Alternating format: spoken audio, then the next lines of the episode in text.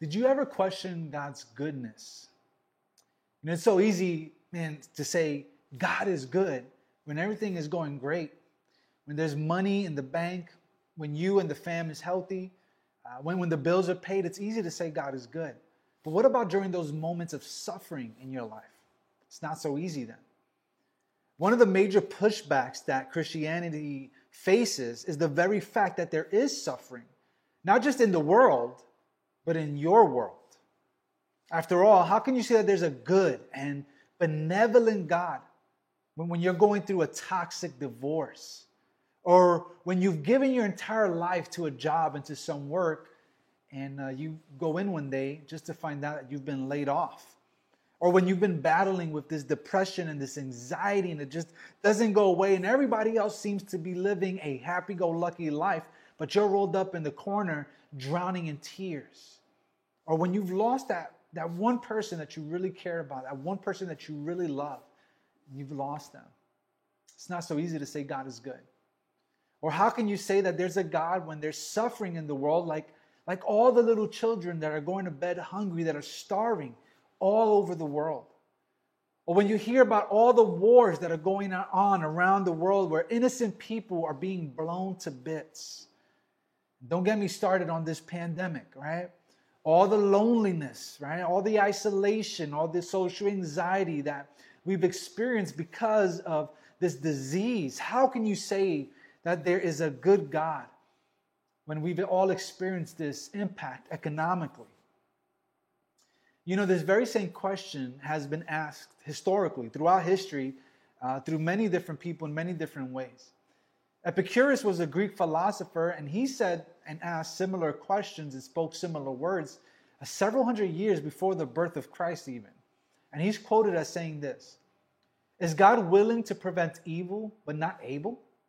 Then he's not omnipotent. Is he able but not willing?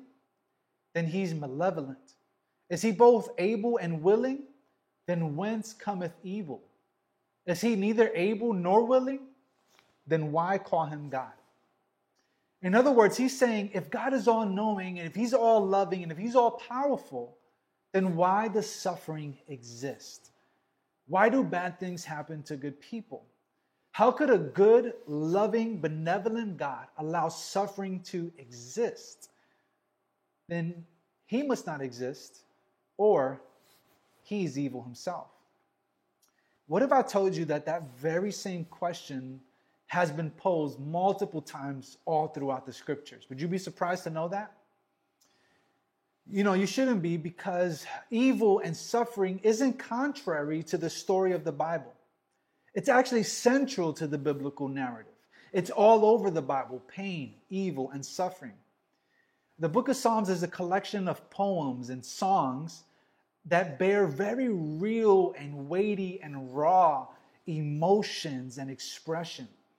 In one psalmist, his name was Asaph, he said this check this out. What does God know? They ask. Does the Most High even know what's happening? Look at these wicked people enjoying a life of ease while their riches multiply. Did I keep my heart pure for nothing? Did I keep myself innocent for no reason? I get nothing but trouble all day long. Every morning brings me pain. Did you ever feel like the psalmist here? Like, geez, man, God, how, how can you allow these wicked people to live such blessed and prosperous lives? I'm out here trying my best. I'm doing the best that I can. I'm trying to follow you and obey you. And what do I get, God? I get nothing. I get suffering. I get pain. Did you ever feel like that? If not, honestly, even if, if your uh, faith is like rock solid, like a rock, the truth of the matter is that the people in your lives, the people that are around you, your, your neighbors, your friends, your family members are probably asking this question. And that question is probably rocking them to the core. It might be causing your friends, your family, and your neighbors to question their faith or to question God's existence at all. But here's what I want to try to do today Here's how we're going to attempt to answer that question. Because the truth is, Christianity makes sense of, gives meaning to, and offers a solution for the evil and suffering that we experience. Guys, Christianity doesn't shy away from suffering, it doesn't cover it up, it doesn't pretend like suffering doesn't exist. I know that perhaps you heard that preacher on TV with the slick hair and the Rolex on his wrist tell you that God wants you to live a blessed life and that He doesn't want you stressed. But the truth is that Christianity doesn't shy away from suffering. Only in Christianity can we make sense of, give meaning to, or offer a solution to the problem of suffering. So we're going to attempt to answer this question. And I realize that this question is incredibly complex. This topic of suffering, we could probably devote a whole series to this topic alone. And I also want to deal with this quite gently and quite sensitively because I know and I understand that that perhaps you may be experiencing some suffering right now. Maybe you're going through a season of pain and suffering and I'm not trying to explain away or rationalize the very real pain that you may be experiencing at the moment. So, where do we begin?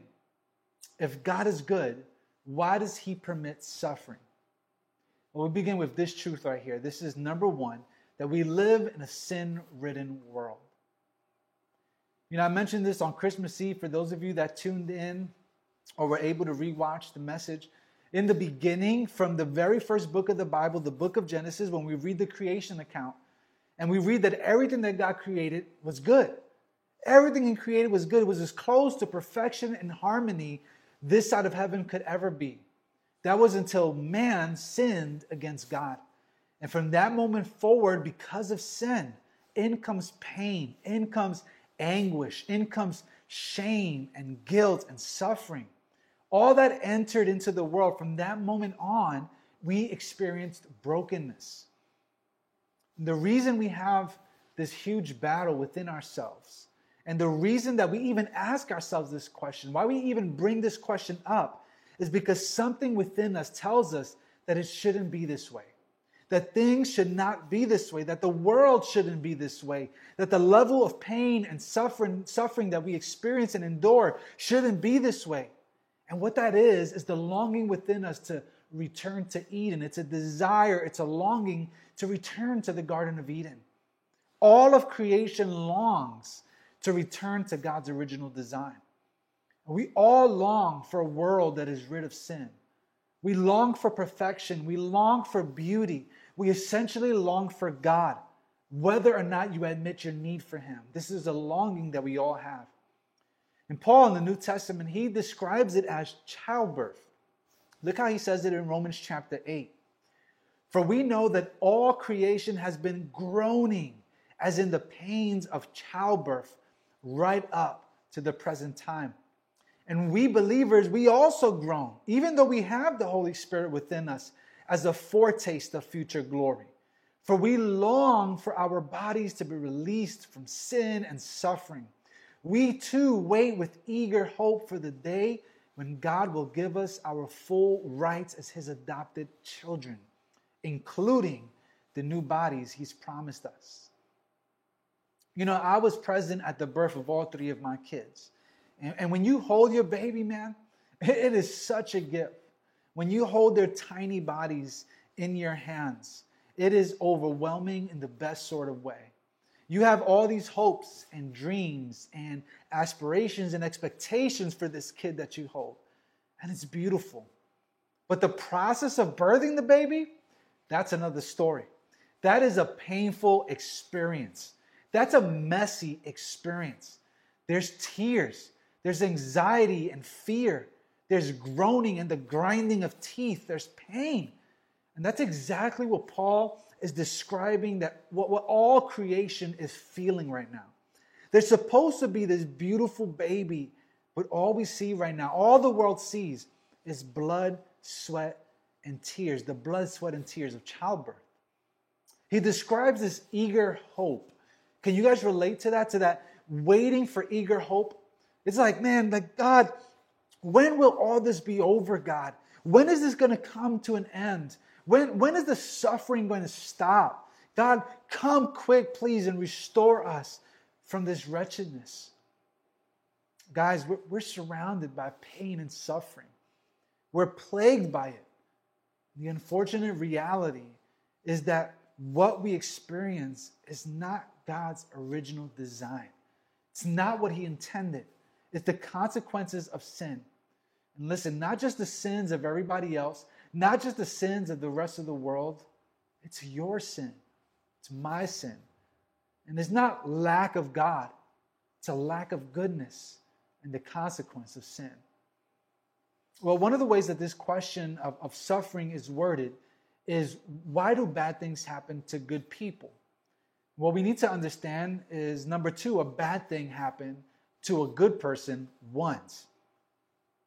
What's consistent in the narrative of Scripture is that when compared to a perfect and holy God, we always fall incredibly short. What Scripture teaches us is that we are inherently wicked, evil, and sinful. And that wickedness doesn't just deserve a timeout chair, it doesn't just deserve a slap on the wrist, it deserves God's wrath and judgment. Elsewhere in the scriptures, it says that no one is good. There's not an inkling of good in anyone, that we've all chosen to rebel against God. But one person was truly good. One person was truly perfect and sinless. And he volunteered to suffer. He volunteered to endure pain in our behalf. We just came out of the Christmas season, and this was when we learned about the humility of God to enter his own creation. This is when we remember and celebrate Jesus, but get this Jesus born into poverty. And, understand this Jesus was rejected by his own family. Jesus was abandoned by his friends when he needed them the most, and he's falsely accused. And we, we read this in the Old Testament book of Isaiah, a prophecy of Jesus way before he was born. It says this that he was despised and rejected, a man of sorrows, acquainted with deepest grief. We turned our backs on him and looked the other way. He was despised and we did not care. Jesus was wrongly placed on trial. And he, at this trial, he is beaten and he's tortured and he's humiliated. And then he's shamefully hung on a Roman cross on display for all to see. He, the beating that he endured was so gruesome that, and, and his wounds were so severe that he was beaten beyond recognition. He was unrecognizable. On the cross with nail pierced hands, he that knew no sin became sin and his shoulders bore the weight of God's judgment and wrath. And to top it off, God not bearing to look upon Jesus and the sin that was upon him, God looks away, causing Jesus to cry out, My God, my God, why have you forsaken me? Jesus came and suffered with us. He knows and he absolutely understands and experienced and endured suffering. Why does God allow suffering? You know, guys, perhaps we might never have a fully satisfactory answer to that question. But what I do know and what I'm a thousand percent sure of is that it's not because God doesn't love you or because He isn't loving. We know this because of the extent that He would go on to demonstrate His love through the sacrifice of Jesus. Why would God allow Jesus to suffer? Why would God in flesh endure such suffering? Maybe it's because he knew that something better was coming. Maybe it's because something better was available. Number three, because one day there will be no more suffering. As Christians, we have an eternal perspective. Things are bad, no doubt. Suffering happens and is happening, and perhaps is happening in your life right now. But we know and we understand that this is not our final resting ground. This is not where it all ends. There is something beyond our current reality. And this is why we have and why we can have hope.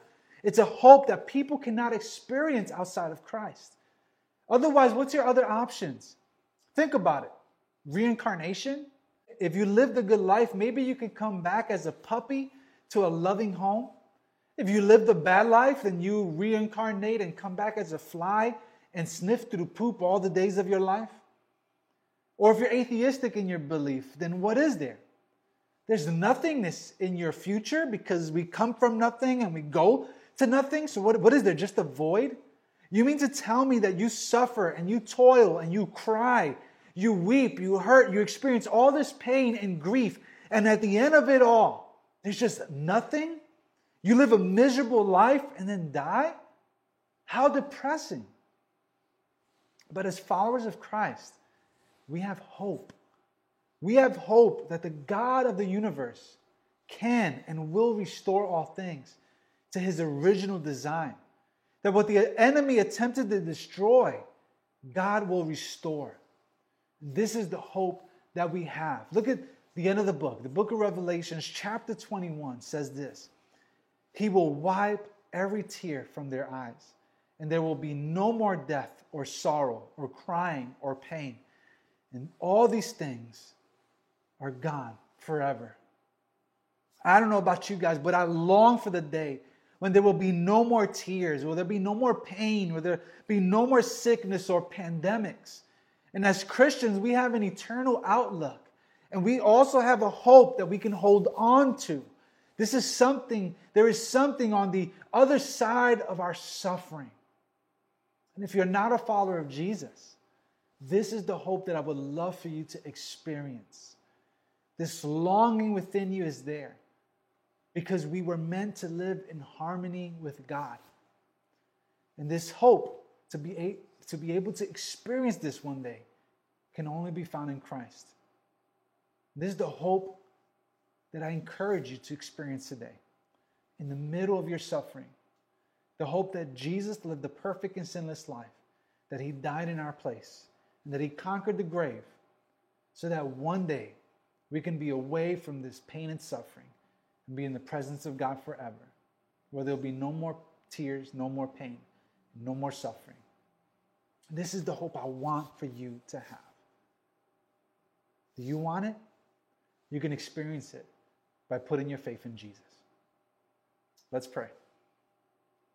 God, I want to pray for those right now in this moment that are experiencing suffering.